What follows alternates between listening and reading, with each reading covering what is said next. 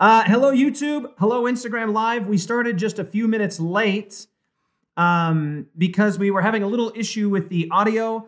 But welcome, everyone, to the first ever. What do you call it? Supplemental. Feature? Yes, What this you call it? is OT with DASS01.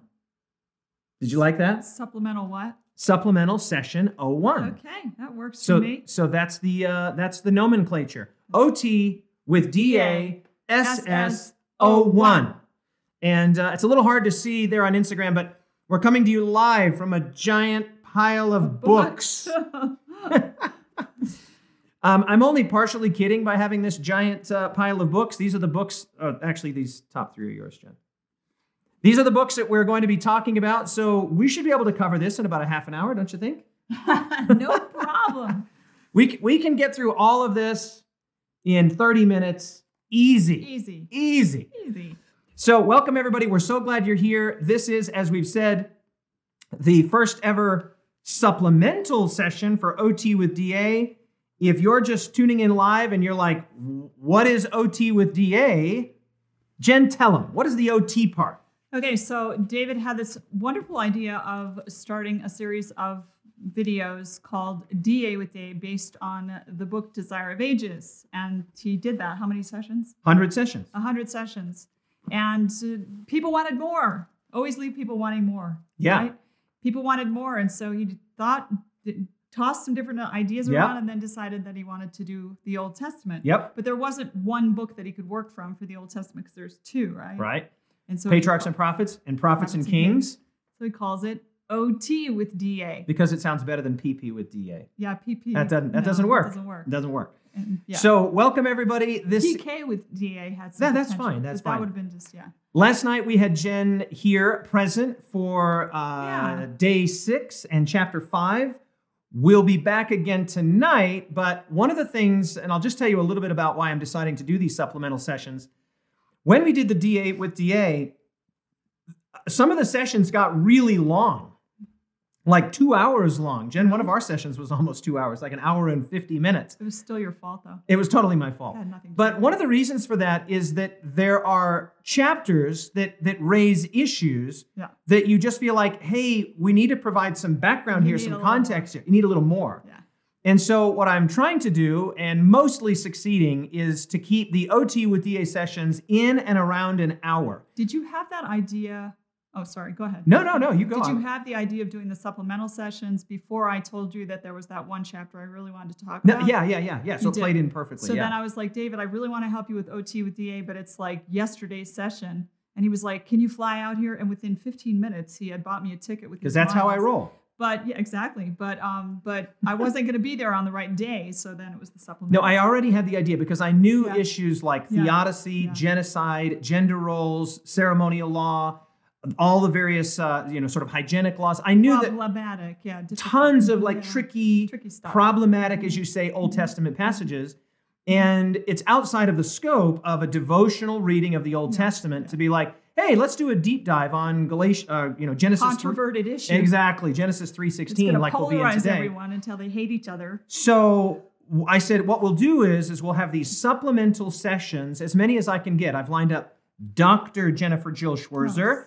Um, I've also got my good friend Dr. Sean Pitman, All right. and then my other good friend Dr. John Peckham. And uh, I'm so I'm kind of transference going on. Yeah, there's something going on here. College degree thing. yeah, I like it. Okay. So anyway, today we're going to be talking uh, about basically those early chapters there, Genesis chapters one, two, and three, and we'll be talking about the marital relations, gender roles. We'll talk about the biblical view of marriage and of sexuality, and especially I think with an emphasis on was there any change, and if there was a change, what was the nature of that change from the priest fall, Edenic, egalitarian picture that's presented to the post fall. And this is a question that a lot of people might be going, really? Is this important? It's Yeah, hugely it's hugely important. There's a lot going on. And uh, this session, Jen is going to be And I was large. dumb enough to volunteer to talk. No, you're going to do great. You're one of the smartest people Chad I know. Stewart is here. Hey, Chad, we love you. So Jen is going to be largely driving the the bus here, but I'm along for the ride, and I have a lot of sort of insights and Insights. and opinions about Yeah. this as well, perspectives. Yeah. And so we the, when I when I put up that big stack of books, I, am only half kidding. I mean, this book here is a book called Very The Flame of Yahweh that we'll be talking about uh, today. I suppose you're going to reference it.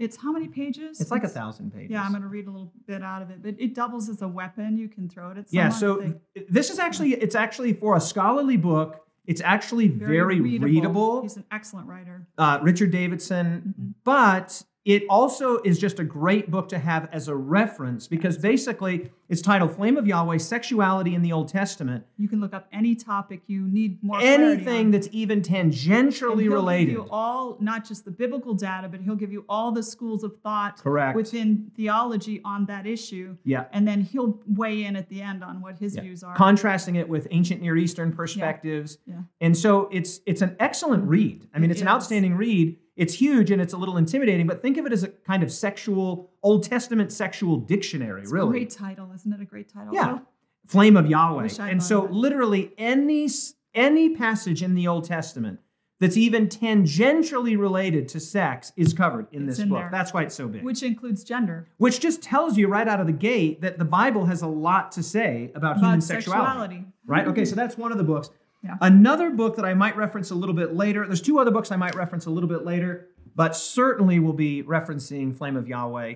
And then we'll also be referencing Patriarchs and prophets. Patriarchs and Prophets because this is the sort of foundation. This is our textbook for OT with DA. That's right. And probably a better way to say it is the Bible is our capital F foundation. That's right. But in terms of our day to day study, we've been reading through Patriarchs and Prophets. It's been our window into the Old Testament. So that's probably enough of introduction. Okay. Um, Jen, would you like to pray or would you want me to pray? Go ahead. I'll pray and then we'll be off to the races. Welcome, everybody. We're so glad you're joining us for the first ever OT with DASSO1. Adventist Cowboys here. Now we can begin. exactly. The Adventist cowboy is here. He We've literally been waiting for you. okay, let's pray. Father in heaven, uh, awesome to be here. We had that little hiccup, little glitch with the audio, Mhm. but Father, you came through, Mhm. figured it out, and we give you praise. And thank you for Jim, Father, the way he's just helped us to get this whole studio set up. And the, the videos look great, they sound great, and we just want to pray that you'll be with all the sort of technological things and technical things that are happening in this room. But Father, even more than that, we pray that you would be with us with your spirit.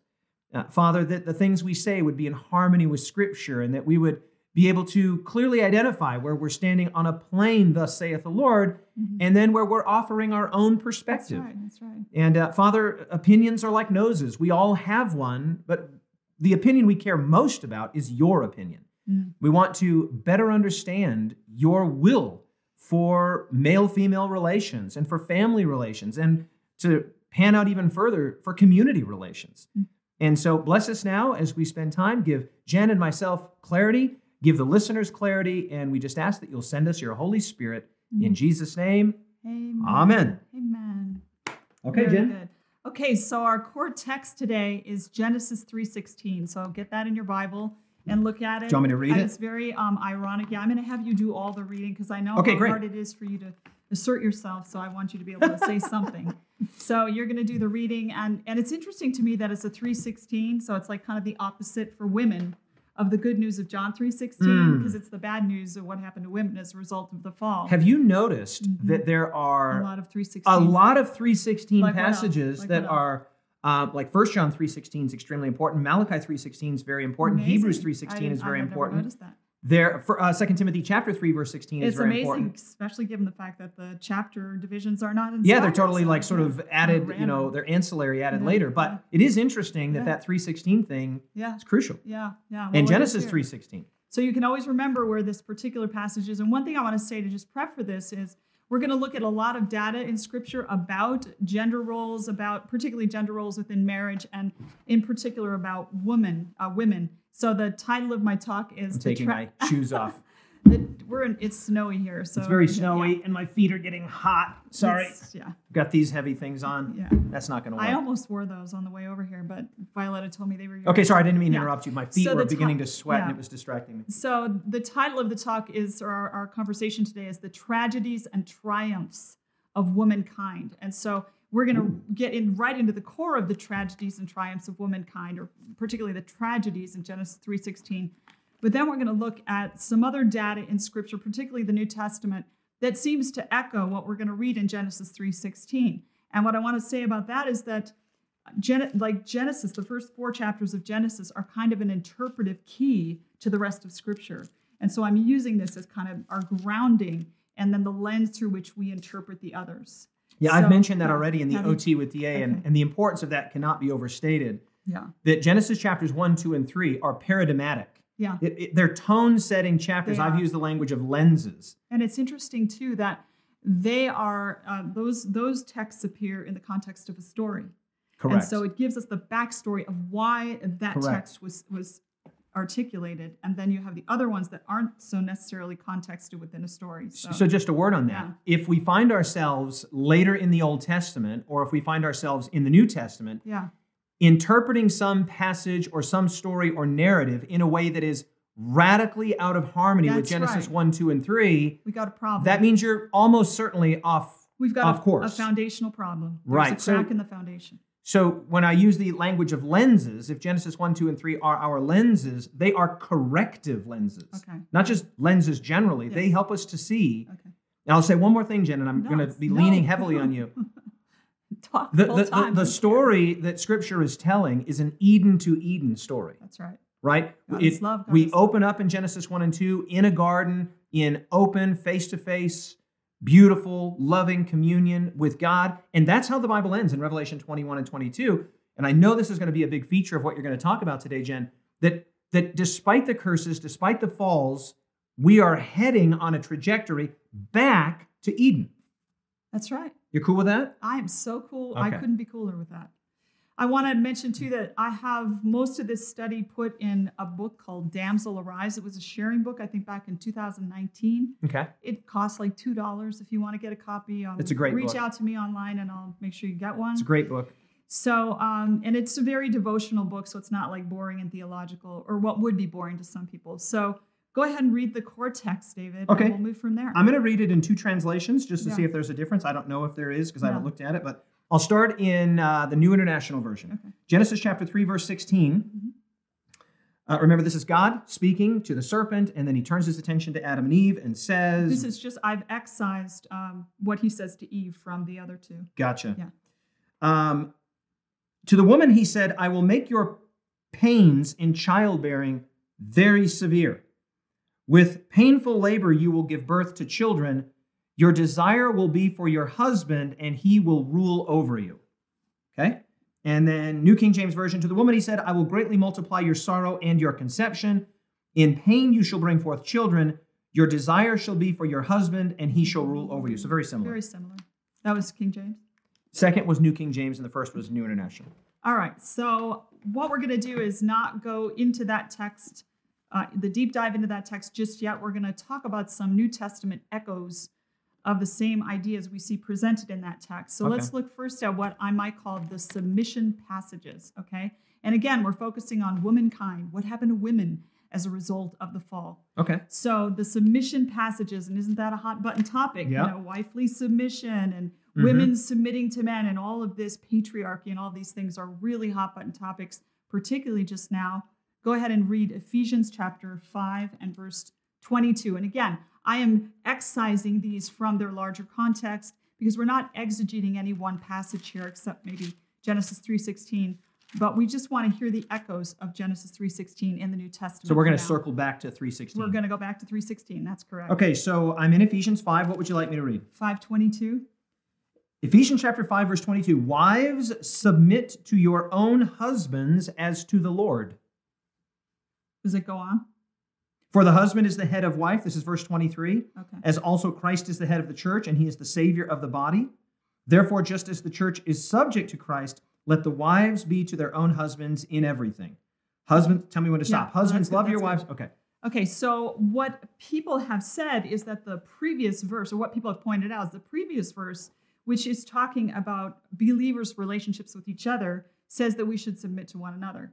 And Yeah. so, ostensibly, in a marriage, there's yielding that's coming from both sides, right? You're talking about verse 21, Yeah. which, says, submitting to one another in the fear of God. So there's the idea of mutual submission. Yeah. And then he sort of Yeah. hones in on the submission. women submitting to their husbands. So, so I read recently that what the passage actually says is, you know, submit to one another and then wives to husbands and husbands love your wives. So it doesn't make a special point of wives submitting, doesn't use the word submit again. And I was incredulous about that, but I actually did a little study this morning and I found out it's true. However, so so the word submit isn't there in verse 22. Gotcha. So it just says wives to your husband, you know, submit to each other, wives to your husbands, and husbands make sure you love your wives. So it's sort of a general submission. okay. And some people are interpreting that to mean that it's not really about wives submitting to their husbands. The problem with that though is to, to draw that conclusion from Ephesians 5:22 is Colossians 3:18. Go ahead and read Colossians 3:18. Colossians chapter 3 verse 18 says, Right. "Wives, submit to your own husbands as is fitting to the Lord. Husbands, love your wives and do not be bitter toward them." Yeah, that's deep, isn't That's it? fascinating. So it's a qualified submission. You can see that in uh, Colossians 3:18. Wives submit to your husbands as is fitting in the Lord. So that's a qualification. Yeah. It isn't a general thing, and we're going to be touching on that a little bit later. But I want you to go to 1 Peter chapter 3 and verse 1. First Peter chapter You're 3. really good at getting to things fast. Well, now you're saying that and I'm making a mess of it. Uh, First Peter chapter 3. Just remember General Electric Power Yeah, Company, it. Galatians, Ephesians, Philippians, Colossians. I always No. I Yeah. remember that a different way, but I just Yeah. don't remember how it is that Yeah, I okay. remember it. I've forgotten my mnemonic device, so there's an Exactly. irony. Uh, what did you say, First Peter? 3 1. Wives likewise, l- wives likewise, be submissive to your own husbands, that even if some do not obey the word, they, without a word, may be won by the conduct of their wives when they observe your chaste conduct accompanied by reverence. Okay, now read Titus chapter 2 and verse 5. Titus 2 5. And this is speaking to uh, women and telling them to train young women in a certain way. So go ahead. Okay, so train them to, and here's the beginning of the verse be discreet, chaste, homemakers, good, obedient to their own husbands, that the word of God may not be blasphemed. Yeah, so that's four verses that indicate kind of the same concept. And, you know, there we are. Okay. There's a tremendous consistency in those verses. There is. So let's look at uh, a little different language, similar concept. Let's look at a category of text you might call love and respect texts. Okay, Okay. let's look at Ephesians. And by the way, I don't claim to have all the data on all of these issues necessarily lined up, but I've got a good sampling here. Okay. The majority of the text. So love and respect. I'm back in Ephesians 5. Ephesians 5 25. This is one of my favorite. Ephesians 5 is one of my favorite It's chapters great. in the whole It's Bible. It's amazing. It's amazing. It's great. So 525. Yeah. Husbands love your wives, just as Christ also loved the church and gave himself for her. Okay. Can I say something about that? Sure. That phrase, gave himself, is an extremely important Pauline phrase. Okay. He uses that phrase in many of the most crucial, sort of pivotal passages in Pauline theology. Probably best known would be Galatians chapter 2, verse 20, right? Right. I am crucified with Christ, nevertheless, Nevertheless, I live, yet not I, but but Christ lives in me. In the life that I now live in the flesh. I live by the Faith the faithfulness of the Son of God, God. who loved me and Gave himself for me. And Paul uses in both of these, listen again, It's a cross metaphor. he uses love and gave himself as grammatical equivalents. Listen again. Mm. Husbands, love your wives just as Christ also loved the church and gave himself. Amen. So so literally for Paul So the distinguishing factor of true love is self-sacrifice. exactly that's Yeah. the point. Yeah. For Paul Beautiful. that's what love is. That's- love seeks not its own. 1 Corinthians 13. And if you think about it, what distinguishes God's love from human love? I mean, human beings love. We Correct. love with romantic love. We love with friendship. Correct. What is the distinguishing factor of agape? So it's that it's It's that self-sacrificial. it's self-giving, and Right. then in a sin context, self-giving becomes self-sacrificing Mm. because it requires something of the individual. Well, I love that. Yeah, I yeah. love, love, love that. You just said yeah, that love pre-sin is self-giving. giving, it's service to others, but it Love didn't hurt. post-sin is so giving that it becomes self-sacrificial. sacrificing because there's pain involved. You're warring against your carnal nature. You're also warring against a world that is pitted against the principle of love. And so there's going to be a price Ooh, I that didn't like exist pre that. the fall. Yeah, exactly. That is so incredible. and this makes sermon about it. I, I love that because it makes so much sense out of what Jesus says. Greater love has no no one than this. Lay down your life. Yeah. Not just to do generous deeds, but if you take that, if you extrapolate that to its and to just make it a simple serving other people and being nice to people, Mr. Rogers style, which is a great thing. Don't get me wrong, but to make it that in a sin context is to be extremely naive about the effect of sin. correct. Yeah. And we've talked about that Yeah. already. Okay, great. Okay. what else am I um, reading? So try Ephesians five thirty three. So I'm saying in Ephesians 5, verse 33, nevertheless, Let each one of you in particular so love his own wife as himself, and let the wife see that she respects her husband. Okay, so that is where we get the idea of respect, wives love, uh, respecting their husbands. Yep. That form the basis of, like, for instance, the book Love and, Love and Respect, Respect. by Eggerichs. Uh, there's lots, I found there's lots of data on husbands loving their wives, not as much about wives respecting or not as much of using the word respect Hmm. toward the husband, but it's there. Okay, now try going to Coloss- uh, sorry, Colossians 3.19. Okay, so we just read 318. No, you, I, Yeah. earlier we Yeah. read Colossians. I Yeah. might have already read this verse actually. Yeah, you might have gone 319. Husbands, yeah. love your wives and do not be bitter, bitter toward them. them. Yeah. So there's uh, both of those uh, ideas are presented in those passages of husbands loving and then wives respecting. Okay, what about the headship passages? Okay. Okay, let's look at 1 Timothy 2, verse 12. 1 Timothy chapter 2 verse 12 reads And I do not permit a woman to teach or to have authority over a man but to be in silence. For Adam was you want me to keep going? For Adam was first formed then Eve and Adam was not deceived but the woman being deceived fell into transgression. Nevertheless she will be saved in childbearing if they continue in faith, love and holiness with self-control. So we could spend all year on this and millions of dollars flying people all around to debate it, which happened recently Yeah. in our church's history. But at any rate, it is presenting the idea of a headship configuration between men and women. But I think if you look into the language, it could very ostensibly up, um, apply to husbands and wives. And that Very might be the- accurately. yeah, yeah, yeah. Okay, so 1 Corinthians 14 34. So 1 Corinthians. So we're just kind of surveying the biblical material the here. biblical okay. material. We're not 13, drawing any big conclusions. 34? 1434, correct. 1434, sorry.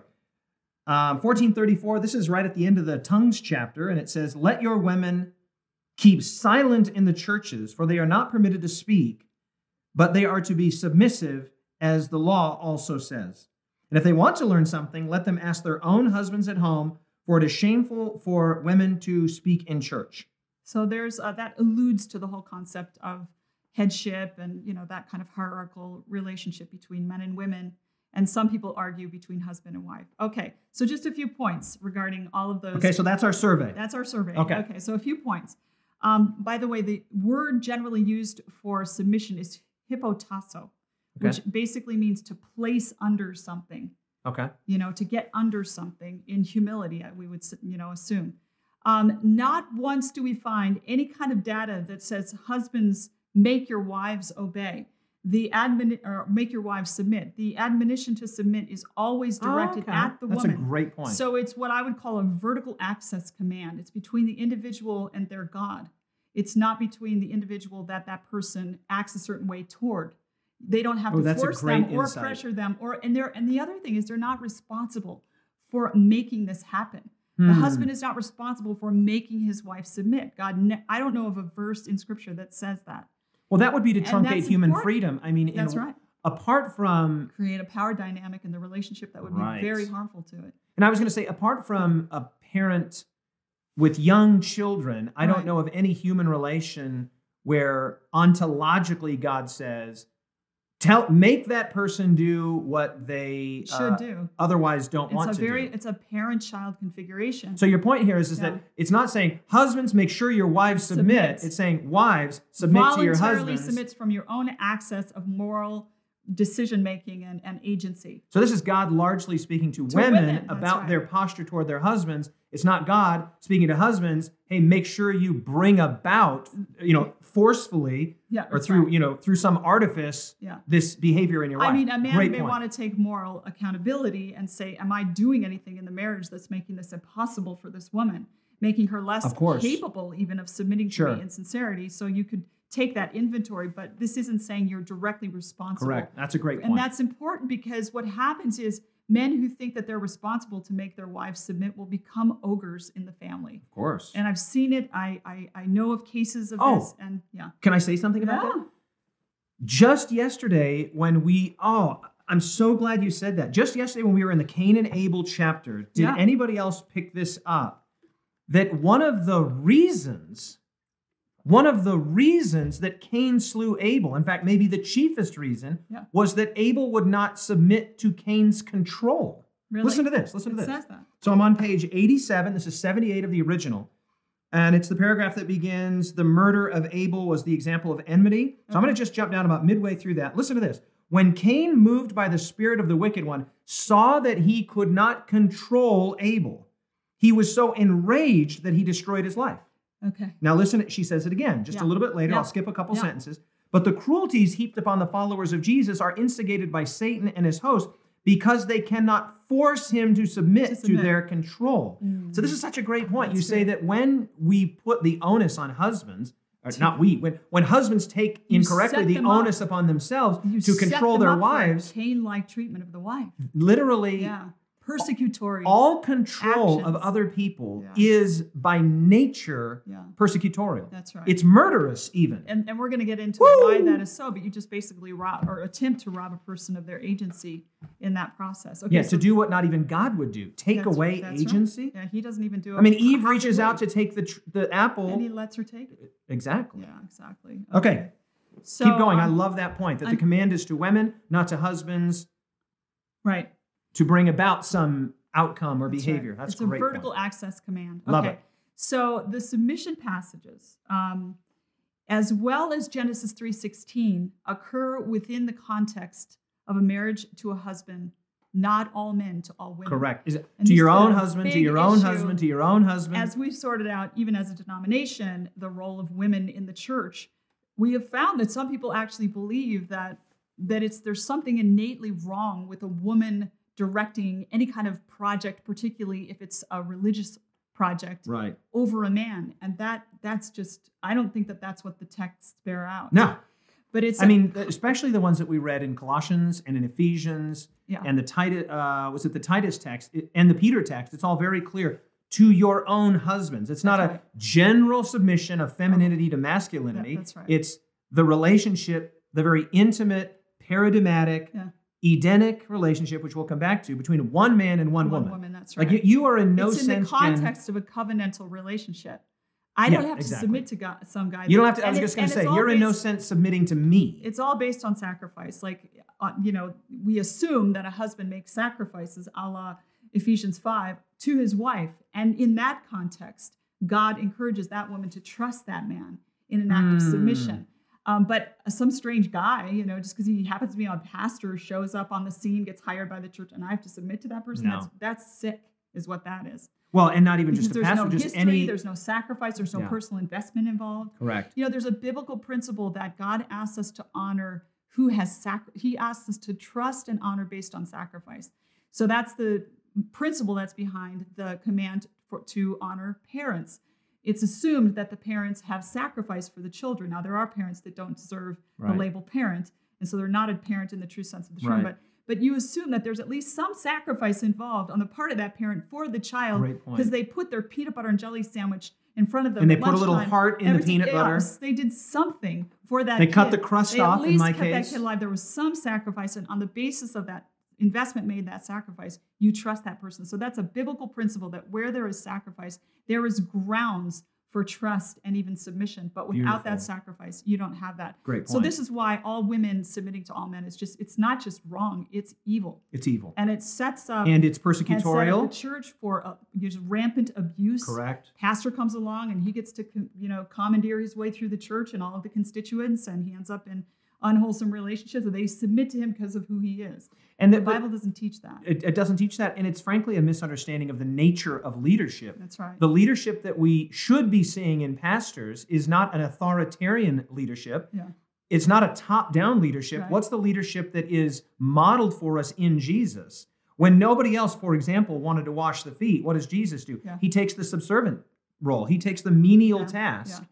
And so this is this isn't just here's my point. This Yeah. isn't just based on a misunderstanding of some of these headship passages or passages about the relationship between men and women. misunderstanding of the entirety of scripture The whole of scripture and and the the whole whole of concept of leadership and the character of God. of love eliciting obedience Thank you. yeah exactly Thank you. In fact, when we come back to the Genesis passage, we're going to find that that he shall rule over you. That that is that's a very interesting phrase, and there's sort of a semantic Oh, room. you have something planned for yeah, I got something. Anyway, we'll get there. We'll get there. We'll get there. Well, you know, this idea that all women should submit to all men and there is therefore wrong for a woman to lead a man in any context. For one thing, it's not biblical. Right. Deborah, hello. But um, it's kind of common. I, I remember uh, the first time I encountered it, I was giving a health lecture to a group of Christians, and Okay. they were really excited about learning about plant-based eating. And so I was, re- you know, doing all this health lecturing, and um, and I at the time I had posters. This was a while ago, and I held up a poster with a Bible verse on it, and the men got up and walked out of the room, and I didn't know what was going on because my church isn't uh, generally like that. There may be pockets, you know, Right, but right, right, I had never encountered that in my church before. And the men got up and walked out of the room, and I didn't know what was going on. So I was like, "What did I offend them?" And um, They didn't were like your- they didn't like your hummus you were re- recipe." no, you were reading the Bible, and they can't be in the same room with a woman teaching scripture. So you could teach them about healthful living and uh, how to Yeah. make yummy hummus, but uh, as soon as you pull out a John three sixteen, As soon as a Bible text, no, shoot. no, I don't want any good news from anybody who doesn't have the correct chromosomal chromosomal makeup. configuration. Yeah, okay, gotcha. over. That's nothing arbitrary about that. What would they have done with Mary and the, the women that were at the tomb? You know, they well, as the men weren't listening. Well, what about Anna the the, what about Anna the prophetess when Jesus is dedicated? Anyway, exactly. Anyway, keep go going, on. keep going. All right. So one more point is that these passages have been abused Correct. by toxic patriarchy. So we want to just go on record saying we completely reject what we're calling toxic patriarchy. Of course, it's not all patriarchy because the book we're working off of is patriarchy. Patriarchs. It's actually funny that you'd say Yeah. that because when I I have a number of people that follow me from my you know previous non-Christian life and Yeah. just people that are not you know members of the, a strong Christian community, but maybe the climbing community or whatever.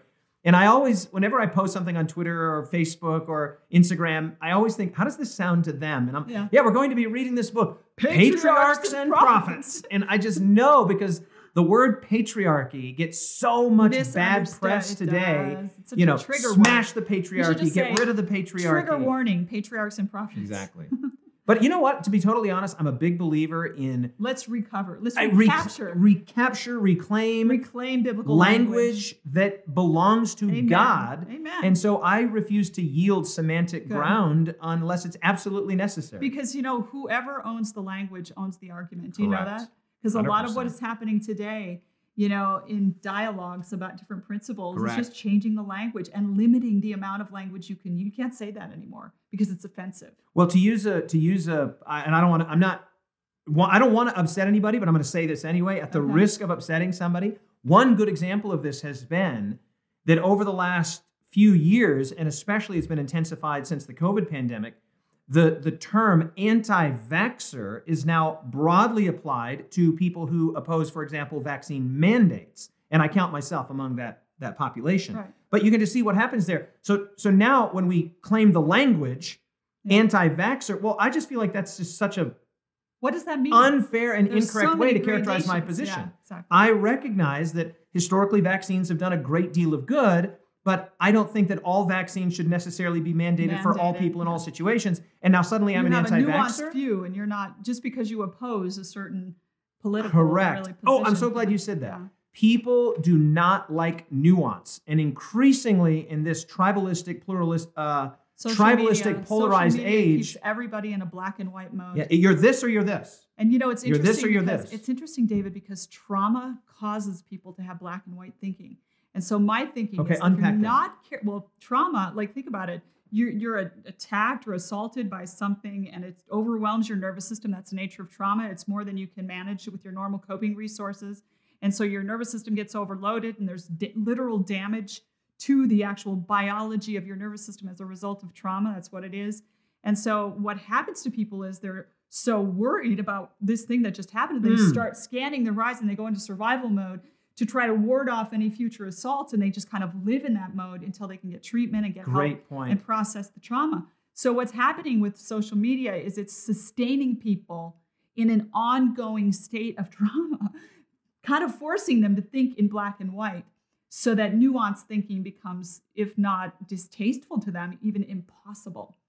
almost like a wound that you just keep picking. You Keep refuse to let it heal, right. and social media is, by its very nature, Yeah. sort of augment uh, uh, is Well, actually Think about all media because they're competing for your attention. And so it has to grab your emotional brain. It has to grab your limbic system, your yeah, amygdala, yeah, if it's going to get your attention. So there are certain messages that grab your limbic system because the limbic system moves fast uh, faster than the cerebral cortex. Right. The cerebral cortex, the thinking part of the brain, One's is like reflexive. what's careful, uh, what's capable of careful, nuanced thinking, but the limbic system immediately engages. So you, if you want to compete with the number of people that are vying for people's attention, you have to give a lot of limbic brain messages. And I Yeah. do this to some degree in my posts. I try not to make thing, things too heady because I Hmm. know it's just going to escape people.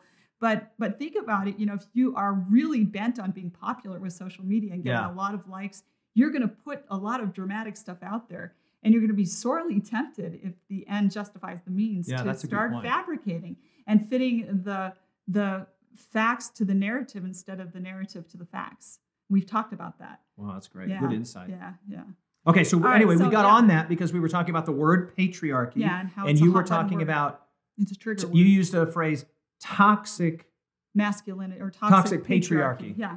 All right. So one more point is that yeah, these passages have been abused by what we would call even what we would call toxic patriarchy, um, and women have been abused by husbands and churches using these texts as clobber texts. In other words, using them as a way of controlling human behavior without their gospel heart and context. And using them wrested out of the immediate context Mm. within the chapter. And that's what a clobber text is. And so this has happened. I was just, I have actually in the book that we're working on a little story where a woman is. What do you mean by a book we're working on? We're working on a book. Are we writing a book together? Well, I'm writing it. We haven't really started yet. I have started. He's going to write all six of his chapters in two weeks because that's how he rolls. That's right. And if he has to stay up But all Jen, night, you don't I have to care. air, you don't have to air my dirty laundry in front of everybody. The point is I just gave you I set you up there to tell people about what's happening. Yeah, what are we writing a book called uh, "Try This at Home," and it's a book on marriage, and um, it's going to be not just a book but a workshop. Uh, it's Amen. going to start out with a real strong uh, spiritual emphasis that Pastor Ashik Rick is going to be uh, writing in two weeks, staying up all night. And then it's going to have a very practical component where we're going to have a lot of worksheets and a lot of exercises and a lot of inventories and things so that people are really engaged. And then we're going to have like weekend rallies, but then extended workshops to really help marriages because and it's going to be very data based. very database. And we're super both of us are super passionate about helping marriages. That's why the title of the book is going to be Try This at Try Home Try this at home. because We what want you to people need is not just theory and Mhm. and sort of abstractions. People need hey, what works? Yeah, what actually is going to make a difference? what works Yeah, and it's yeah. there's also a kind of an inbuilt humility like it's Mm-hmm. we're not saying prescriptively we know every marriage and every exactly what you situation we can i read a marriage book years ago that i won't name right now and it was amazing the guy that wrote the book could solve every, Every single, single marriage problem that came and he to did him that by over defining what people were actually struggling. With. Well you know the book i'm talking about but but my point is oh i thought you were just Oh, referencing it okay. but my point is Well, there's, a, there's an inbuilt humility to the title which is this has worked for jen this has worked Yeah. for me Yeah. Jen has a may work for gigantic counseling practice. Yeah. I've uh, been involved in a lot of marriages and pre-marriage counseling and post-marriage counseling. So we're just, hey, try this at home. See what you think. Yeah, yeah. So pet peeve on that issue of simpli- oversimplifying problems so that you can seem to have everybody uh, at your command. The idea that the problem in marriages is the differences between men and women is not, not something true. I buy into. That's If- not true. If, if anything, it's the differences that help the marriage work. Agree. And and yeah, you have to address the differences because they're there, but that is not the bulk of what's wrong with marriages. So just to let you know, that's not where we're going with this particular book. Okay. Okay, so women have been abused by husbands, and churches using these texts as clobber texts. And just one quick story: Australia, man marries a woman. She's quite a bit younger than he is, and he begins to beat her. She goes to her. You've heard stories like this. She goes to her pastor. Her church leaders say, "Go home and submit to your husband. He killed her. He stabbed her to death." It happens, you know. So we want to be as far away from that kind of thing as possible. And so, and what's so that- what's even more painful about that is that that is being done in the name of the religion of Jesus. of it being it faithful to maketh the blood to boil. It does make it the blood to boil. Yeah. okay. So, in interest, in the interest of, you know, parting ways with that kind of thinking, I want David to read a number of passages Okay. from the from the spirit from the pen of inspiration, Ellen White, a woman I believe had a gift for underst- having a deep understanding of biblical data and how just how life worked. And she talked quite extensively, and this is back in the 1800s, Mhm. about She's way ahead the of her time. relationship between men and women in the home. So let's see what she Okay. says. And I just want you to read each and every one of them. So I'm just going to read and them. by the way, these are all found in the book Adventist Home in a section called What Kind of Husband Not to Be. Ooh, okay, here we go. The Lord Jesus has not been correctly represented in his relation to the church by many husbands in their relation to their wives, for they do not keep the way of the Lord. They declare that their wives must be subject to them in everything. But it was not the design of God that the husband should have control as head of the house when he himself does not submit to Christ. He must be under the rule of Christ, that he may represent the relation of Christ to the church. If he is a coarse, rough, boisterous, egotistical, harsh, and overbearing man, let him never utter the word that the husband is the head of the wife and that she must submit to him in everything. For he is not the Lord. He is not the husband in the The true, true signific- true significance of the term. Yeah. That is so, So extremely well said. And I love what she says. If he's coarse, rough, boisterous, Boisterous, egotistical, egotistical, harsh, overbearing, overbearing. she says, don't even let him, Don't even say don't it. even take that text into your mouth. Shame on you. Yeah, exactly, exactly. And he, she even says he's not even the husband in the In the sense in of the, the, sense term. because the word husband is house band. yeah, someone that draws That, together. that Yeah. draws and pulls the house Yeah. together, that Amen. bands the house together. Well, that's Amen. you don't pull people together By controlling by being them. coarse, rough, boisterous, egotistical, That's harsh, right. and overbearing. That's right. You you push I mean, just ask yourself this Yeah. question Do any of those words fairly describe Jesus? Not even Coarse, no. Rough, no. No, no. Boisterous, no. Egotistical, no. Harsh, no. Overbearing, no. the opposite of all those. So you don't get to come marching in with Bible text in hand and start quoting verses when you're out of harmony with the very character of, the the God that inspired the text. scripture. Come on now. Am I reading the next one? Yeah.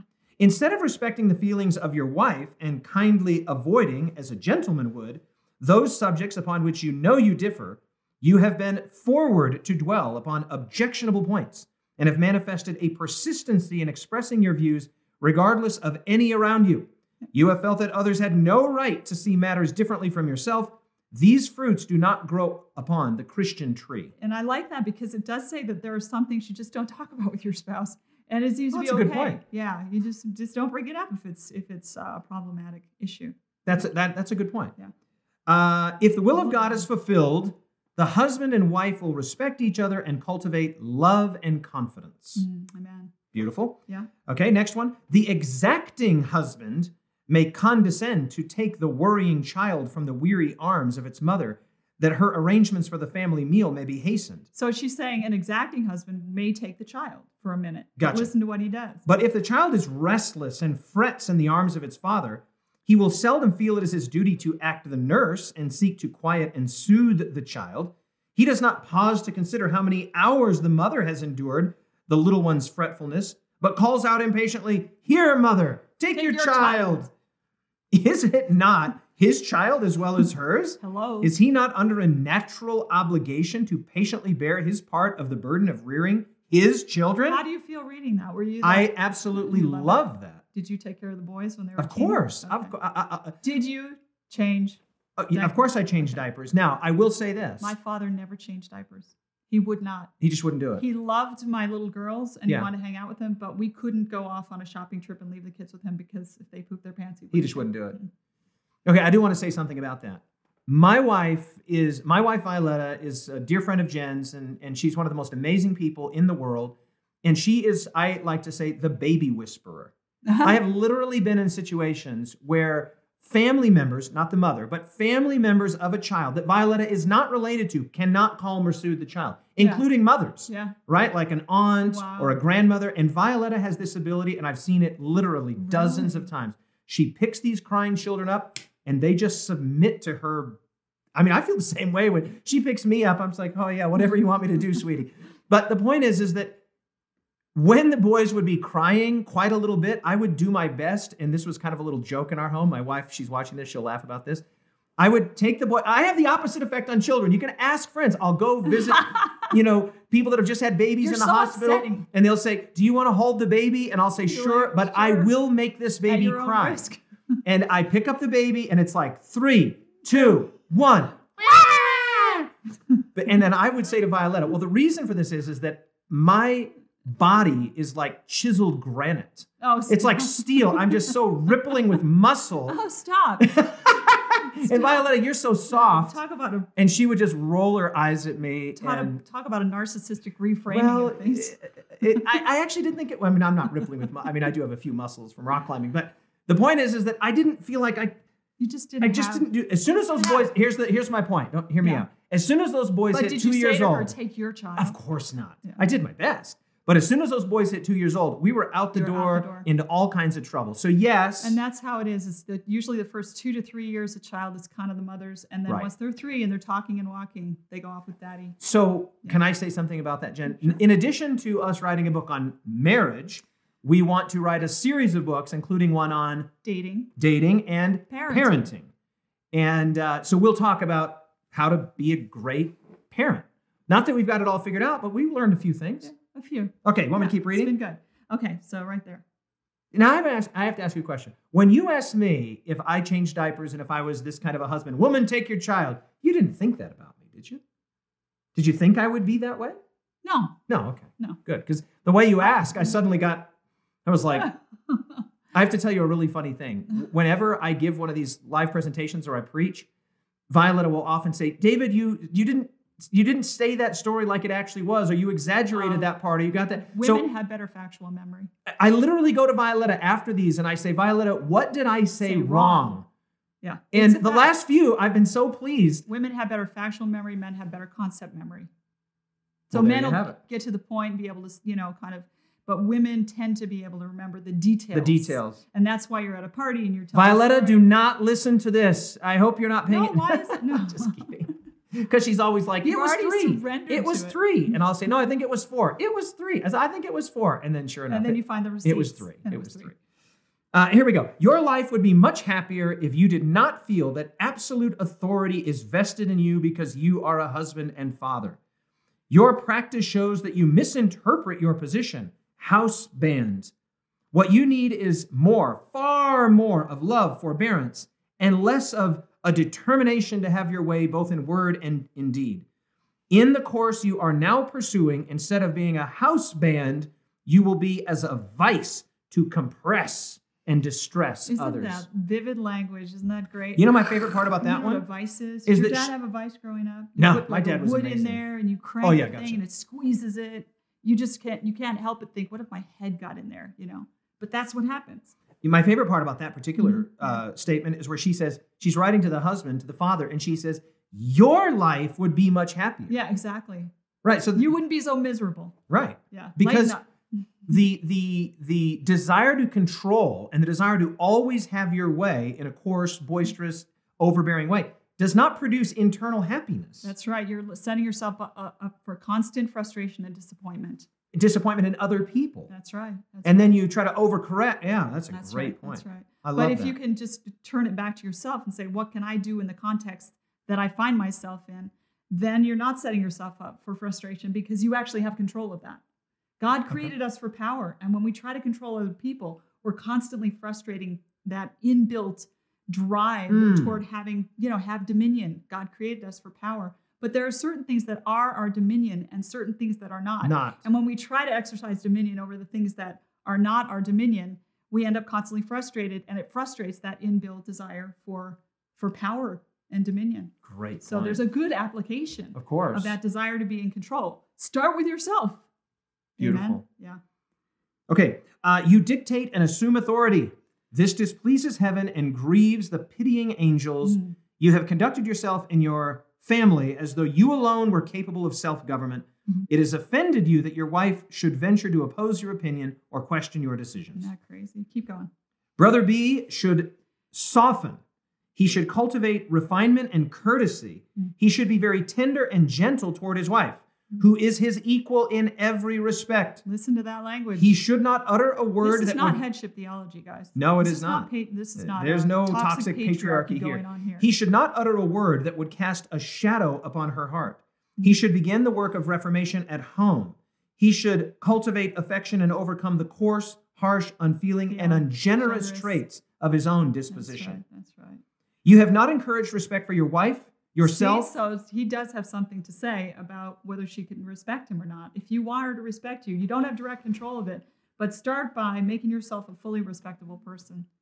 Yeah, it's easy to respect a person that is respectable. That's it's, it comes fairly naturally. And it's impossible to respect somebody Yeah. that's demanding your respect. Just a word on that. One of the great fallacies or misunderstandings about the nature of leadership is that there's really two schools of thought on leadership. You can lead positionally or you can lead by influence. Mm. If you lead by position, you almost never gain loyalty. Mm. But if you lead by influence, you can gain loyalty and the admiration of people that you're trying to lead. Mhm. And so if a husband or a father says, I'm the husband, I'm the father, well, He's already positionally. Mhm. that's leading positionally. he's and shooting himself in the foot. Exactly. You Yeah. cannot generate the kind of loyalty, love, and admiration that you're hoping for with that posture. Isn't that exactly what the whole great controversy is about and why it is taking so long? Because it's the long, Yes. slow route to actually winning hearts to trust you instead of the positional route where you're forcing people into submission. Remember, we Yeah. talked in our last session about how God is 6,000 years. bringing the the People universe along with with- his yeah. with its sympathies and its Oh. approval. And I don't have that kind of patience. I need the Holy Spirit to give that to me. Well, we all do. Yeah. Uh, you have not encouraged respect for your wife yourself, nor educated your children to respect her judgment. You have not made her your equal, but have rather taken the reins of government and control into your own hands and held them with a firm grasp. You have not an affectionate, sympathetic disposition. These traits of character you need to cultivate if you want to be an overcomer and if you want the blessing of God in your family. I love that it said to really basically back the wife.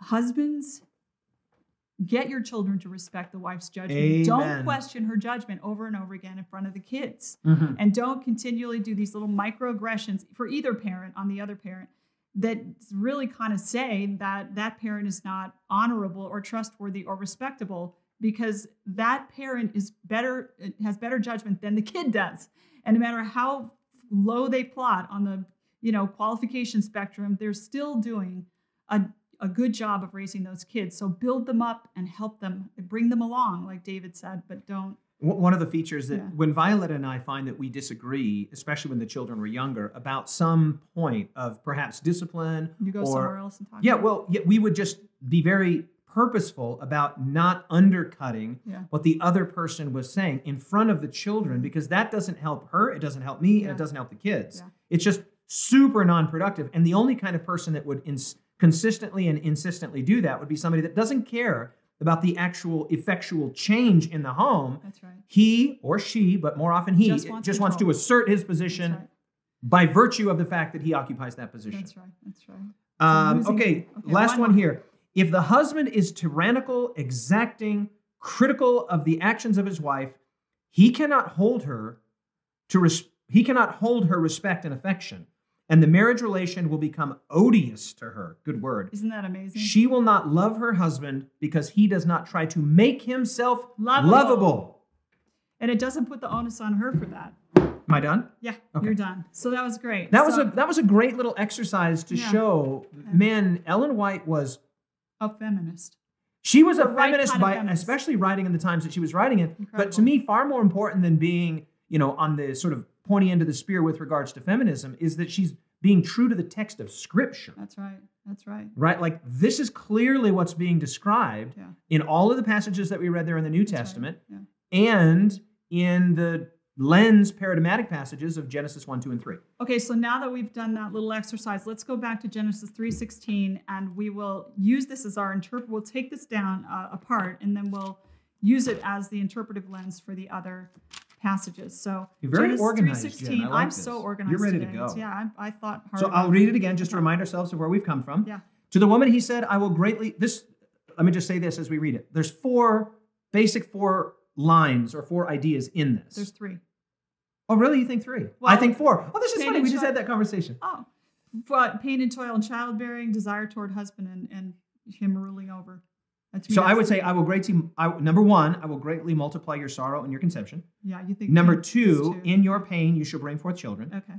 Which I suppose you're saying those are the same. I think they're similar, and it's Okay, just gotcha. it's, it's for emphasis. This is a really big Gotcha. issue. And then three, your Yeah. desire will be for your husband, Yeah. and he shall rule over you. See, I've always seen them as sort of like A, uh, one A and B, and two A and B.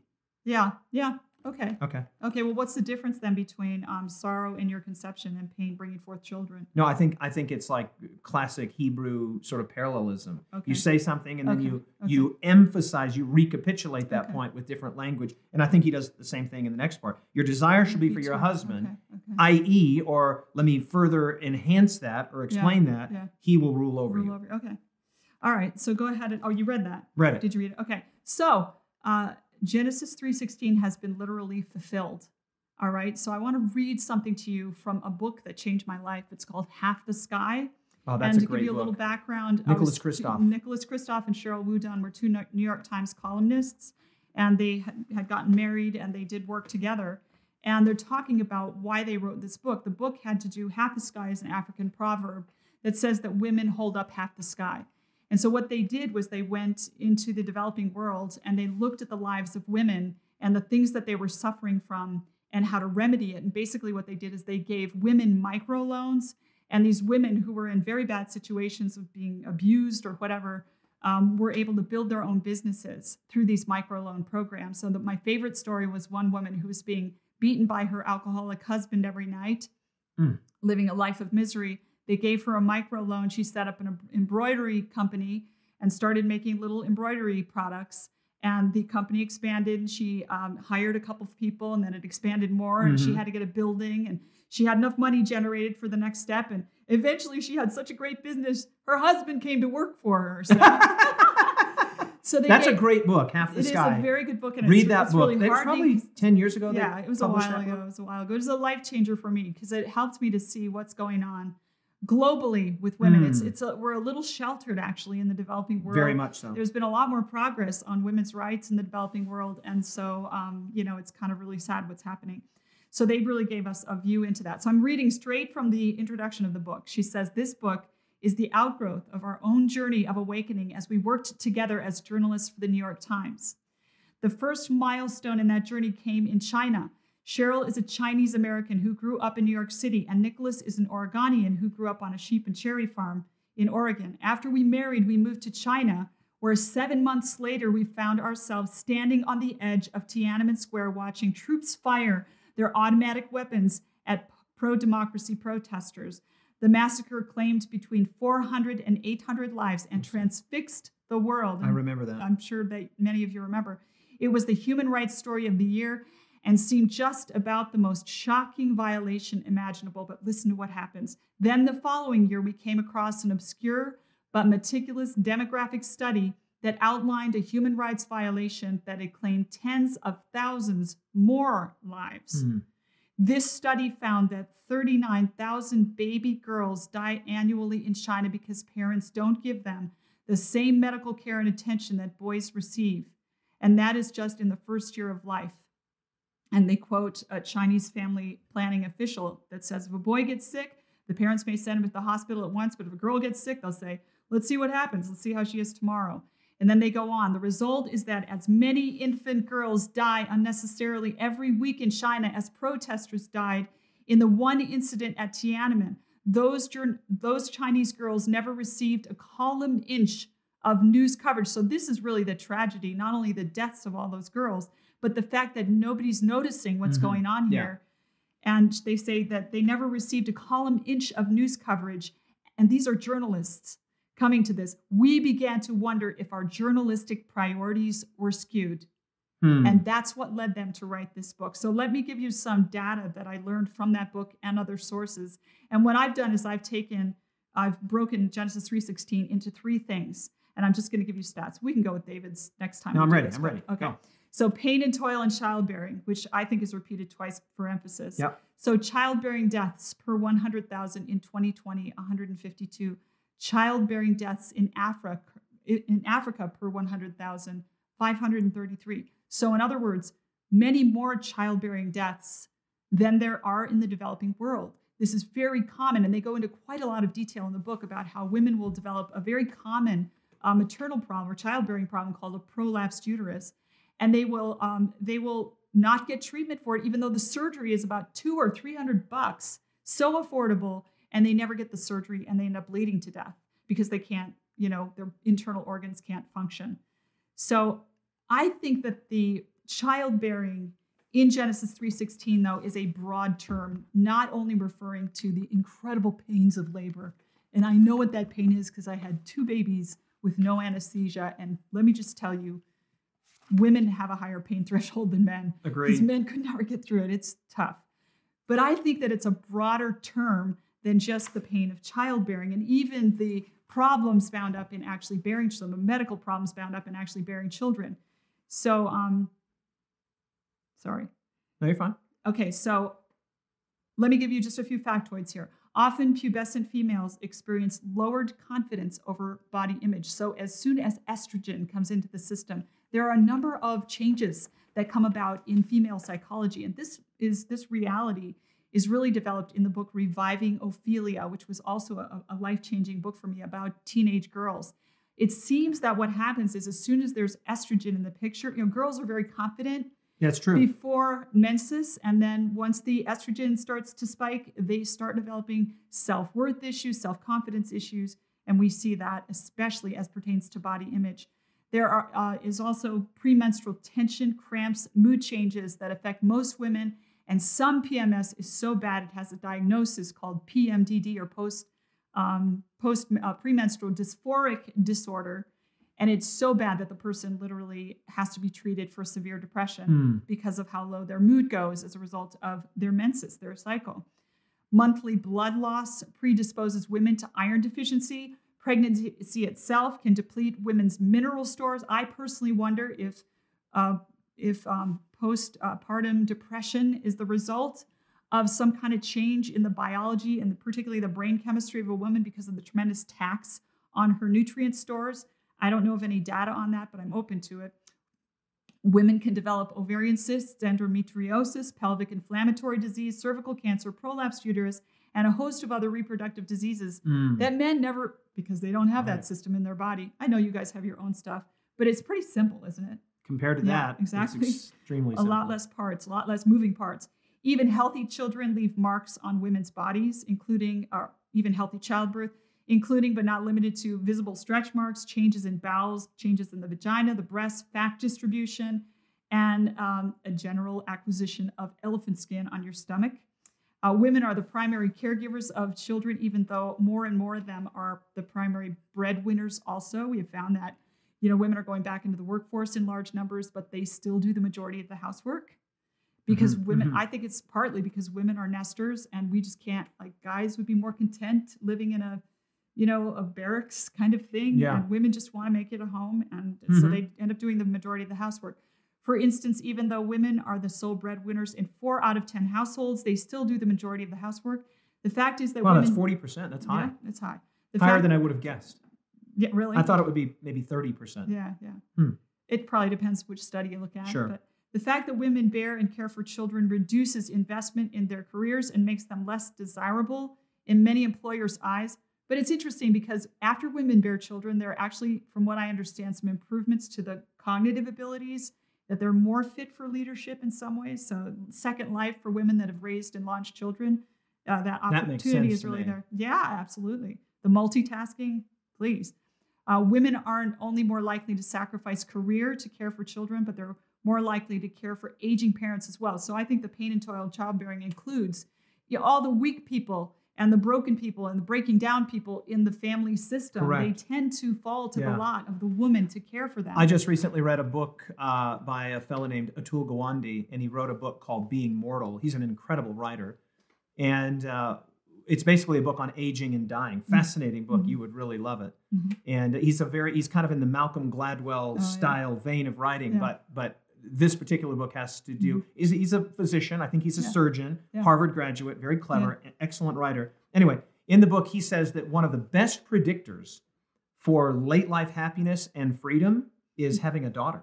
really? Absolutely, Because they take care of you. because they take care of you. Exactly. So I'm I'm out of luck, and you're out of luck, You're and I'm in really good shape because I got shape. two. dogs. I didn't think of that. That's Yeah. really that's really well, that's consistent with what you just read there. Yeah, absolutely. Okay, so look, let's look at the second of the three points in Genesis three sixteen. Uh, so your point there was that this yeah. I will multiply your sorrow and your conception, and your in pain you will bring forth children.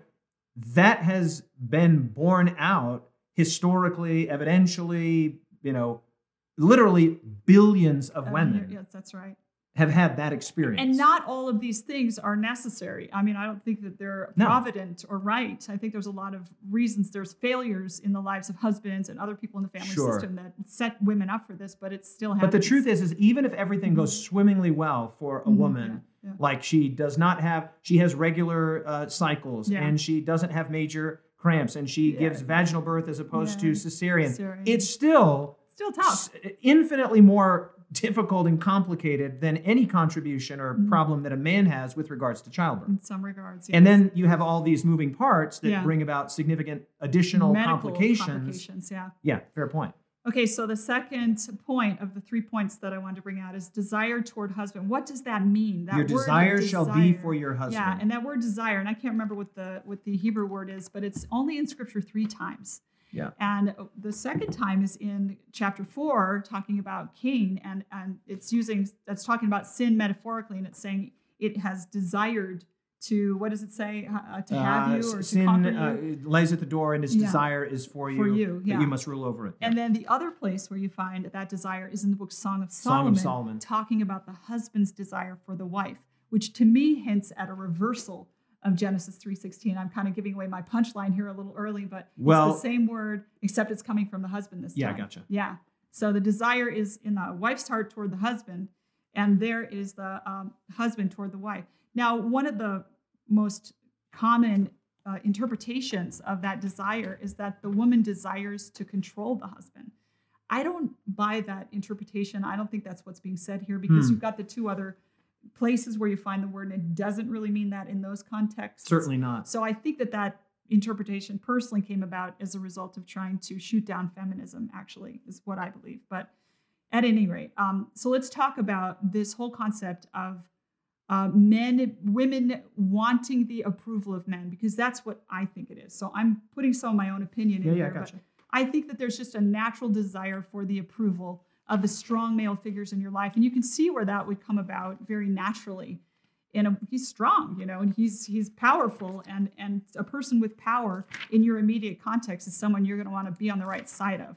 So I I personally believe that that is what that is talking about. So, can I just read a, Mhm. a sentence to that effect? In The Flame of Yahweh, Davidson says, uh, and there's a lengthy section here, Yeah, obviously, yeah. on Genesis 3.16, Yeah. but it says, the wife's desire is, as God intended, a desire to become one flesh with her husband. Mhm. So he sees it primarily, As sexual desire, well, not, no, not just No. that, but just intimacy. intimacy, Okay. connection, Yeah, yeah. uh, certainly not only sexual desire, but that that That desire to be one with. And you think Yeah, about it today, we Yeah. we live in a culture now with Mhm. with apps like you know Tinder, Mhm. where men will hook up with literally hundreds, Strangers. hundreds and hundreds of women, Yeah. and men can do that. Not all men, but you know, hard-hearted, rebellious men can do that with an ease. That's right. But a woman does not. it doesn't have not as easy easy for her to match. Yeah, there has to be a. We're talking about unconverted, you know, non-Christian people here, but Yeah. they just cannot match Yeah. the male sexual libido because a woman wants. I mean, what's the sort of stereotypical thing? We say, well, she wants commitment. Yeah, that's right. She want, and then what do the men want? They want, you know, no strings attached, That's right. friends That's with right. benefits. That's and so the idea here is that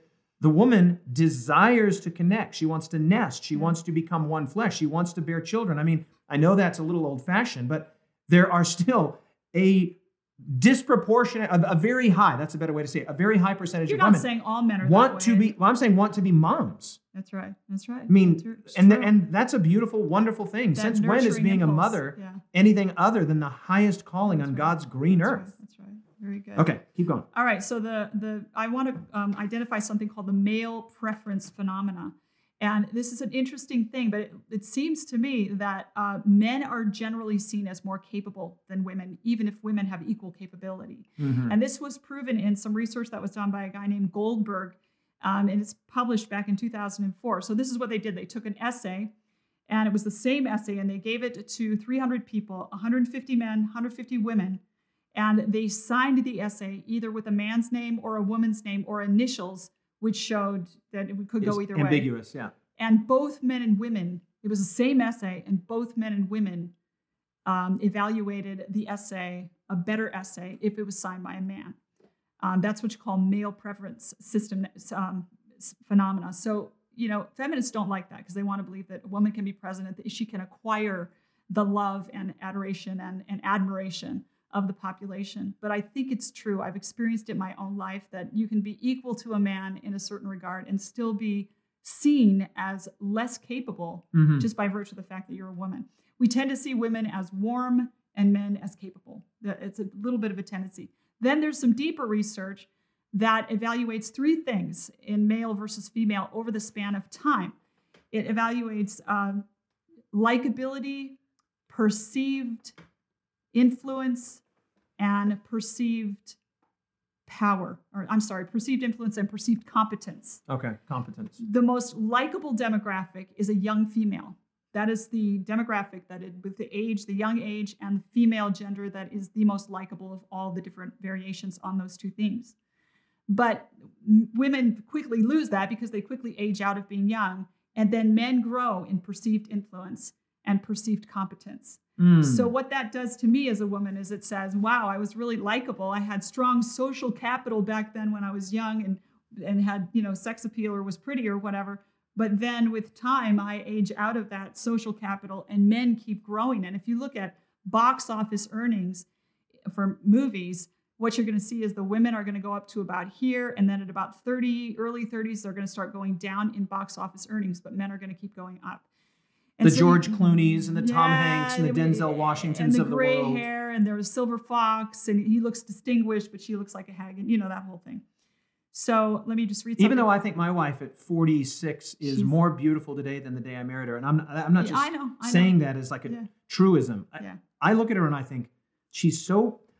I, told Violetta she was beautiful before she had children, and motherhood looks so good on her. Yeah. She is so beautiful to I know, me, and I I tell her that every day. David, you have a very generous. I think when you look at people, you see character as well as their physical Mm. traits. What you're seeing in media is this very sort of um, Yeah. naturalistic, like very much so. physical estimation of what's beautiful and what's not. But when you estimate someone's beauty, I've seen this consistently in you. It's like you you factor in the character, and that's a good thing. Mm. Okay, so th- I want to look at the third clause, and that is he will rule over you.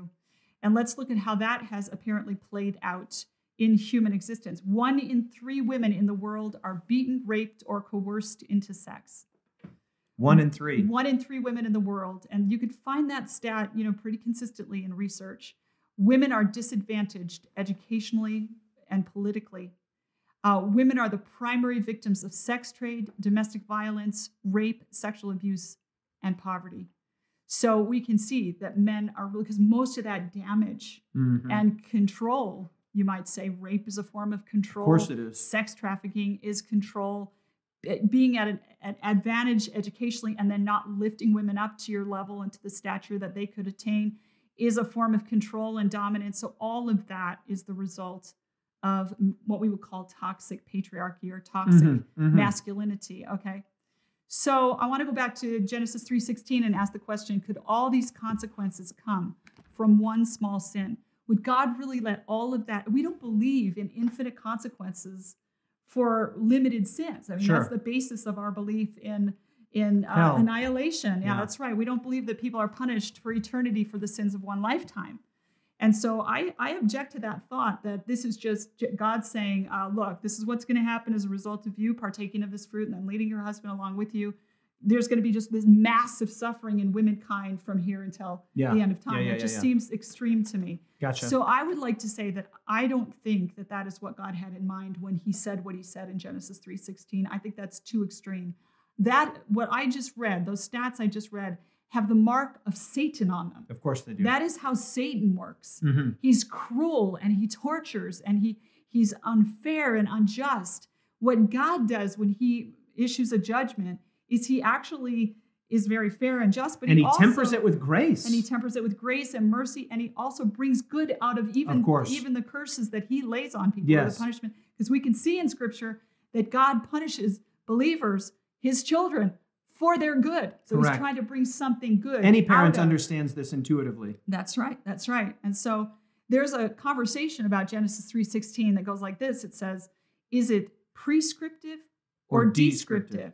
And some people have come to, well, it's just unpack that just a little bit. Okay, so let me unpack okay, that. Yeah, yeah. So so the idea here is that is that God is either saying this is what's going to happen, right? As a consequence of the fall, as a consequence of I your can't do rebellion. anything about it. He's just rolling out. describing, that's descriptive, Yeah. describing what's going to be. Prescriptive is God saying, as a result of your transgression and rebellion and disloyalty, this is what I'm imposing on you. This Yeah. is a punishment, this is a judgment. That's right. And these two sort of competing ways of viewing Genesis 3:16 is either as God merely describing the results and effects of the transgression or prescribing a punishment as a result of the disloyalty and transgression. right. And so what I'm saying is, I think it's both. I Jen, I'm out of water, so I'm going to go fill up my water. You just keep doing your thing. So I think it's both. I think that God is actually um, prescribing something because we can see it's a judgment context in which this is happening. It's, it's a very methodical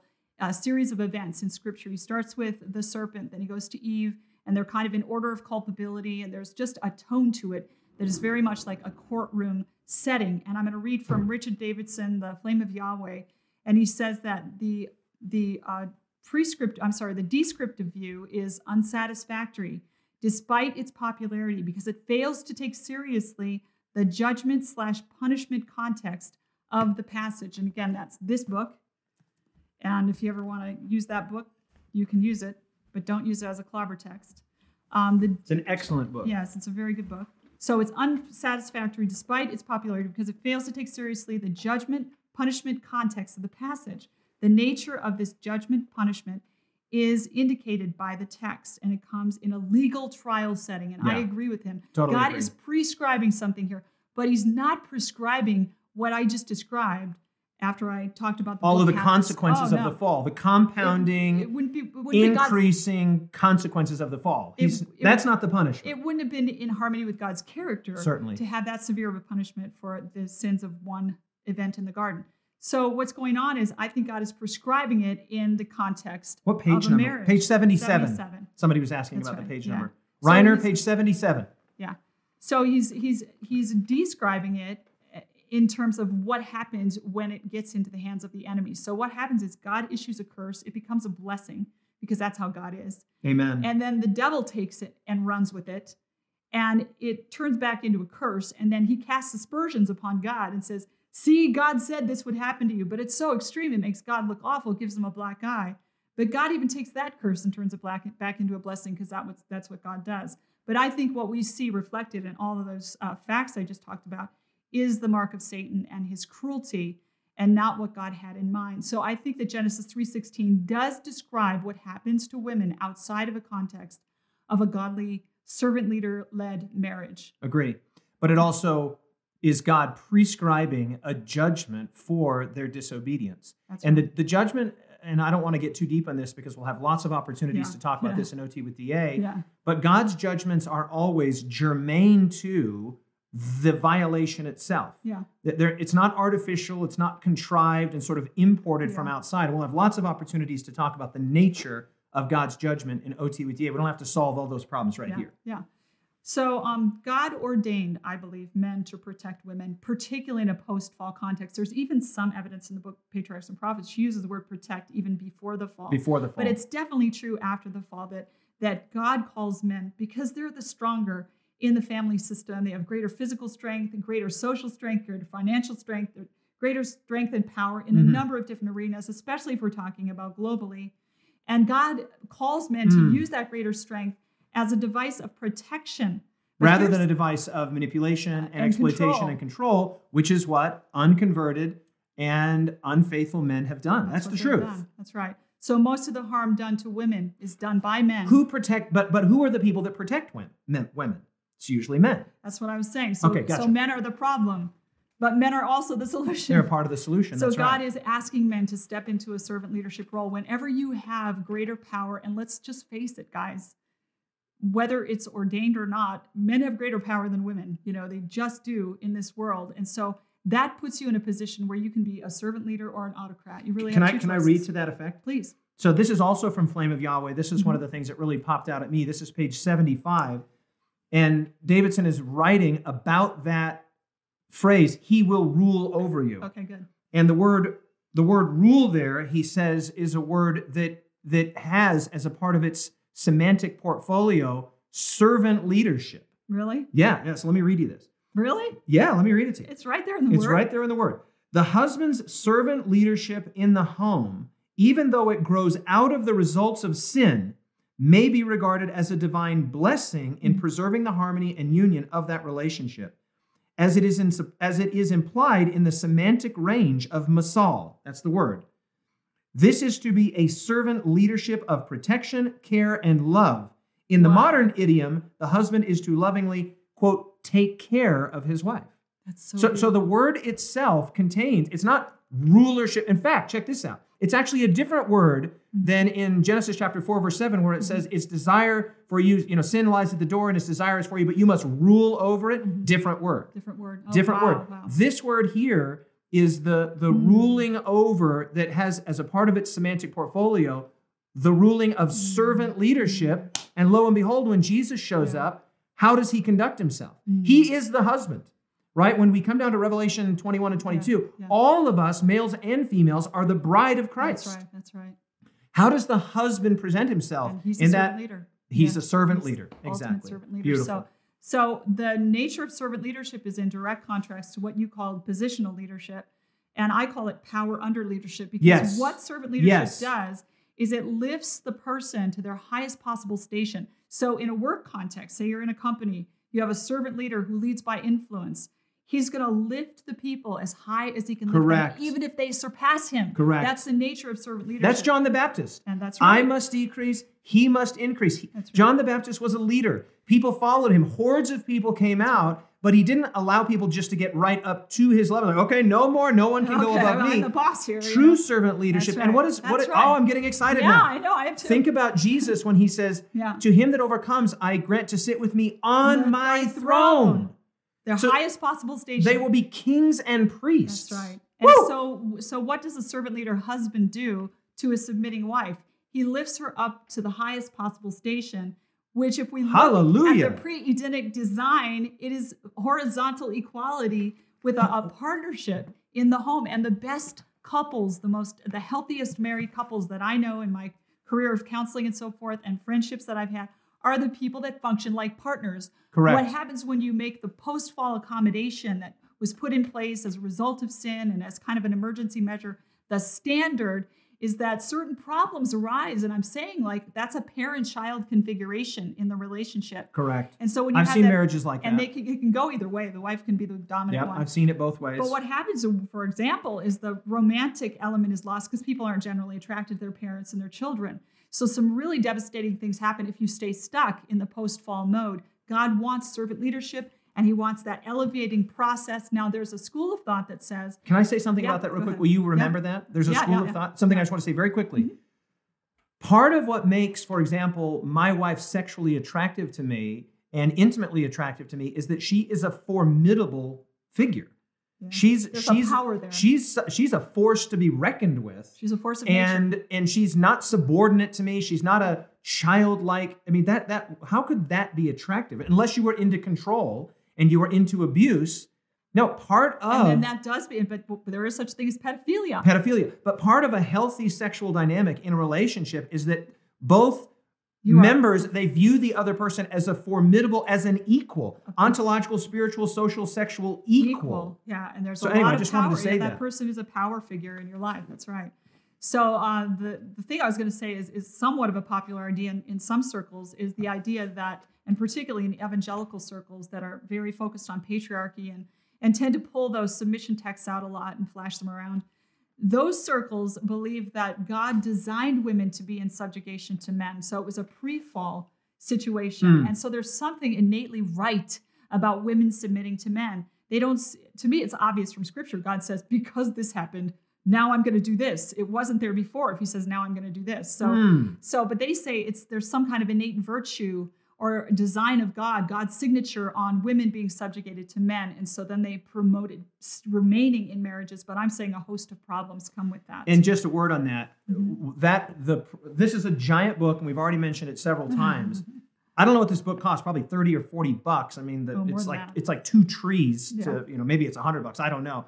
But whatever this book costs, it's worth everything. it's worth it just for the opening chapters on Genesis 1, 2, and 3 That's right. because he goes through all of the Mhm. incredible pre-fall I mean, arguments. This is basically his, his life work. This is his life Yeah, work. I mean, this is his what do they call It's that? Uh, magnum anyway, opus. magnum opus. That's Yeah. right.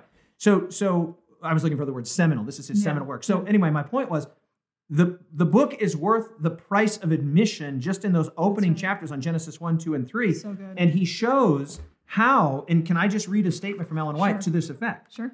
So I'm reading now from Patriarchs and Prophets. This is the creation chapter. It's one of my favorite, favorite, favorite statements in the whole of Patriarchs and Prophets. She says, God himself gave Adam a companion. This is page 48 of the types and symbols, 46 of the original pagination. God himself gave Adam a companion. He provided a helper comparable to him, Mm. a helper corresponding to him, one who was fitted to be his companion, Mm. And who could be one with him in love and in sympathy. Beautiful. Eve was created from a rib, rib taken from from, the side of. Adam, Mhm. signifying that she was not to control him as the head, Mhm. nor to be trampled under his feet as an inferior, That's but to stand by his side as an equal, Equal. to be loved and protected by That him. is the original design. a part of man, bone of his bone, flesh of his flesh. Mm-hmm. She was his second self, showing the close union and the affectionate attachment that should exist in this relation. Amen. That's so beautiful. It, it's it's so that. beautiful. It's so poetic. It's so awesome. And Jen, And so it's servant leadership to lift back up and strive again for that Edenic ideal. and that's your punchline. No, not totally, because I got more. Okay, keep going. no, I want to say this too. How many more minutes are we? 15 minutes? Yeah. Tw- okay, Yeah. 15 minutes because Okay. we've been going about an hour and 15. Yeah. So um, I have a lot to say about this. Um, one thing I want to say to you, David, is that I think that this thing plays out in marriages primarily, but also in the church. The image of God is male and female. So Amen. in order to convey God's character to the world, we have to have a blend of male and female. That certainly happens within marriage. Agree. But it also should happen in the church. And when you have an entirely male dominated leadership, No, it's- it's, it's- not doing as good of a job. it's not the way forward. In, in Christianity is about 56%. Christians are about 56% female, 55% female. yeah, yeah. And Of in Seventh day Adventism, majority, particularly, yeah. it's actually closer to 60%. Yeah. So it's actually not exactly a recipe for success to say we're going to pre screen a full 60% of our constituents out of leadership Ship. positions. That it doesn't work. make Yeah, sense. It doesn't make sense. And and fortunately, there's no biblical requirement. But I, I want to say something. There's no biblical requirement for that. I want to say something. To me, is very important about this sort of larger narrative here. One of the things that Davidson points out is that unlike the ancient Near Eastern traditions of the creation of mankind, Mhm. In the Hebrew text, if you compare Genesis chapter 2, verse 7 and Genesis chapter 2, verses 21 and 22, the exact same number of Hebrew words is used to describe the creation of man and to describe the creation of woman. Yeah, it's it's like 16, Hebrew words that create a little pericope. Mm-hmm. And Davidson makes the point that this is totally unlike, there's no analog for this. This is unique in ancient Near Eastern literature and religion. And it shows the equality of the equality, yeah, to, to spend Yeah. the equal amounts of time describing the creation of males and the creation of females, and then to say that both male and female uniquely bear the image of God. It's Mm. it's it's unlike. And you brought out something about the verb that is used for the creation of man versus the creation of Yes, woman, okay. and how the word is basically our, um, sculpted. Just a brief man. word on that. So Yeah. when it says that God made man, it's a generic word, just means formed or crafted. But Yeah. when it says that God made the woman, the word is like an architectural term. It literally means to build. Mhm. He architected the woman. That's right. And uh, Davidson says that this is a an allusion to two things. Number one, the aesthetic beauty of the woman compared to the man, and I agree with that. yeah. And number two, he says it's a, a, a strong re- a strong point that the whole creation narrative is moving from chaos to To completion. completion. And and She's the, the last thing that's made, think about that. crowning It goes from Yeah. from you know without void or without uh, form and Yeah. void and darkness on the face of the deep, and then it moves consecutively, sequentially through the six days of creation and arrives at completion and wholeness at the end. What's the last thing that's created? That's right. In the six days of creation in the material world, Preach it. it's a woman. So there's no way in the mm-hmm. flow of the narrative to make a woman subordinate to Yeah, man yeah. in the creation Powerful. account because everything's moving. That's right. And then the use of the verb formed for man versus architected, Architected. built for what women. sounds more complicated and sophisticated? Exactly. It's making the point right. that women are different yeah. yet equal, ontologically equal, Yeah. Not functionally identical, That's right. but ontologically equal. Yeah, that's so powerful. So um, I wanted to make the point that that this male, this blend of male and female, comes through in the church as well.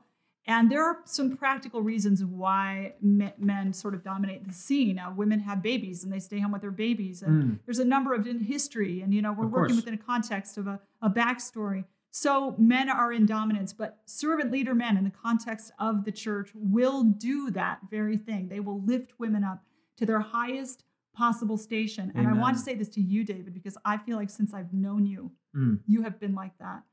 You know, when I first met you is many years ago, and you were kind of the new little hotshot evangelist, and you know I was kind of an older sister in the in the body. Yeah, and, very much so. and I had run up against and, and experienced a lot of wounds of you know male dominance in my church and being invalidated because what I felt was because of my sex. I couldn't prove it, but I could just feel it sometimes. Mhm, mhm. There weren't a lot of You sense it. There weren't a lot of powerful men that were willing to get behind me and willing to believe in my talents and willing to talk to me like I had an intellect. Mm. And and I felt that with you and with Nathan from the beginning. And Yeah, then you asked me to write your book.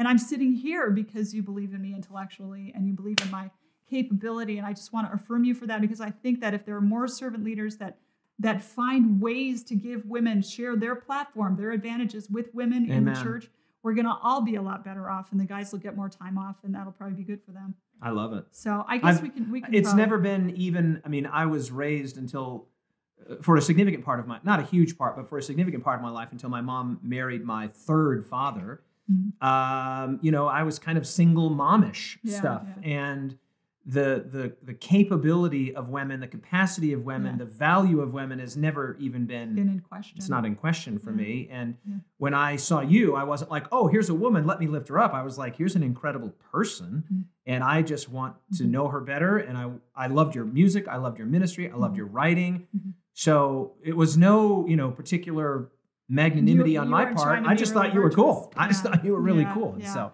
But you'd be amazed how how many impediments there are to that Sure, happening. sure. Well, one of them is you know, men are afraid of being too close to women because they're trying to be reserved, so to speak, and they're afraid of bad things happening.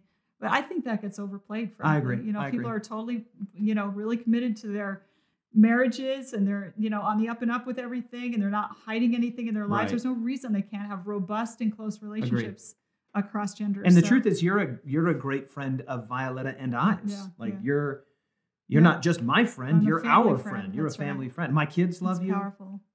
This is like a little little praise session. I know. Little I affirmation session. Something that you know that pertains and is relevant to this situation Amen. right here. So I'm not going to do the rest because we're kind of over. Should I? Well, I mean, I just mean, just do the ten. People are still. 10 we still have 400 people. All right, all right, all do right. the do the 10 minutes. So- shrink it all down. So let's talk about the language of love and respect. Why does the Bible use that language in pertaining to men's the way they address women and the way that women address men? Why do we see the difference? You know, one of the things that kind of aggravates me is books are written to push back against people that have written about submission passages and love and respect passages. And people write these books, you know, attacking the authors. I want to see those very same people wrestle with the text itself yeah, that's because right. some of the problem is in scripture itself. You know, that's why we're addressing this. It's kind of a some of the problematic issue. problem. Yeah, problem, quote unquote, but the difficulty can be in scripture itself. And so I want to ask the question honestly, why does the Bible tend to use respect language for women to their husbands and love language or prescribed love language from the husband to the wife? So here's what I want to say about that is that we have two basic needs in relationships. We have a need for autonomy and a need for connection. And there are two basic fears connected to those two basic needs because we might lose one of those two things. The fear of engulfment, which is a loss of autonomy, my own individuality, my agency, and you know ability to be a make my own decisions. Yes. The the that would be a fear of engulfment. That person's going to engulf me, and I'm not going to be able to move. I'm not going to be able to make my own decisions, and that's a fear in close Yeah, relationships, totally. right? And then the second fear is the fear of abandonment or the loss of connection in that relationship. So those are the two primary fears I see, uh, particularly in close relationships. So just to give you a little background here before I get into my punchline, there are a few different attachment styles that have been studied in adult relationships. Oh, this is good. You shared so this let me, with t- me. yeah, I did. Pay attention to this. This is really, really good. So there are three basic attachment styles. The first one is secure, which is a healthy attachment. Everything's good. Then there are two kind of problematic attachment styles. One is avoidant, where the person is afraid to attach because again, they're afraid of losing their autonomy. They're afraid Right. of engulfment. yeah. And then insecure attachment styles, where the person is clingy. They're afraid of losing the connection. Right. So Just go down them one more time. okay. Secure. So secure is healthy. Yep. And then avoidant is fear of loss of autonomy. You're afraid that, Yeah. you know, being close to that person, I'm going to lose my Yeah, yeah, yeah, agency, yeah. lose my individuality. So I'm going to avoid that person. And I'm then going to three avoid is that relationship. And the third one is insecure attachment style, which is fear of loss of connection. So clinginess, neediness, that type of thing. Yeah. So let me just ask a question and put it in the chat if you don't mind, guys, on Instagram. Um, whose attachment styles are overall more avoidant, would you think?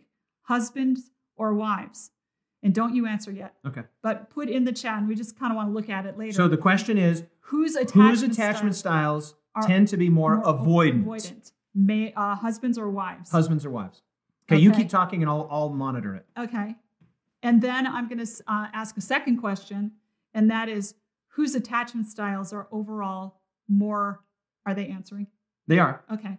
Are overall more anxious, husband or wife? Which of husband or wife? So I'm saying husband, men, More- husband, husband, Okay.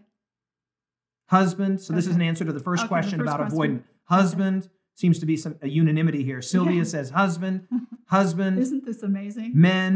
Michelle says It's husband says right in uh, Reiner, my my doctor says uh, he knows. Oh, now somebody says wives, Okay. husband. We wouldn't Well, expect a total minute, wait a minute, unanimity. because I started. I yeah, that's started true. That could be. question. That's a So, great point. Whose attachment styles are overall more anxious, husband or wife? Which one do you think? I would say Put that in the text now. I'm not supposed to answer. Okay, no, I'm going to have you answer in a minute here. Just let them talk Okay. for a second. Okay. So Okay. now we have wives. Probably depends though. right, Agree. wife, yeah. wife, Yeah, wives more anxious. yeah, yeah. Wives, second Yeah. question. Yeah. Anxious wife, wives, I think it's obvious. wife, of course. Okay, Of course. so- Samantha says wife, of course. I love it. And as a generality, these are generalities, guys. Of course. Of course. This is not go- written in stone. Let's talk about the nature of generality for a moment because we have to. Because every time you mention something like this, someone's going to say, well, in my marriage, it's this way. You know, Of course. I didn't say it never could be different. I said as a general thing, you have, you know, the bell-shaped curves. You know, most men are men overall are taller than women. The bell-shaped curve, there's going to be an overlap right there, and a Venn diagram is going to be some Sure. overlap. So you're going to have that. There are going to be exceptions. That's the nature of generality. But I also want to talk about communication. When a person is in leadership, they're going to have to at times communicate efficiently and they're going to lose some precision as a result of communicating efficiently. So he's giving household code or household counsel and he says, Wives, respect your husbands. Husband, love your wives. Are there going to be some marriages where he misses the target and really the wife is the one that needs to be more loving and the wife and the husband is the one that needs to be more respectful? Absolutely Of course. but he's trying to hit as many targets as possible and that's the nature of generality and the nature of leadership at times and also the nature of efficient communication so um so It's a great point. yeah so you're trying to get hit as many targets as possible so here's the bottom line um, in order to encourage healthy marital bonds paul was giving wives a language that would pull avoidant husbands that were afraid of losing their autonomy toward the marriage Hmm. Respect language assures the other that I respect your autonomy. I will always see you as an individual, as an in, you have agency, you have autonomy. I will always regard that and respect it. Mm. That's respect language. That's the nature of it.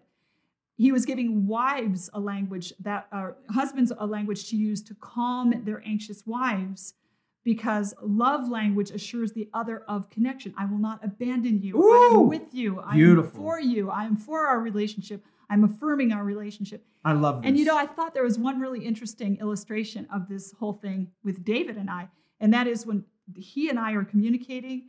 When one of us has an issue with the other, you know, a small micro issue with the other, um, we'll say something. And so with me, when I talk to him, it's always, "Are you listening?" I'm always saying, "David, are you listening?" Because he can do like 20 things at once, and so I'm wondering if he's really listening. He's most of the time is. It's the weird thing, but that's David.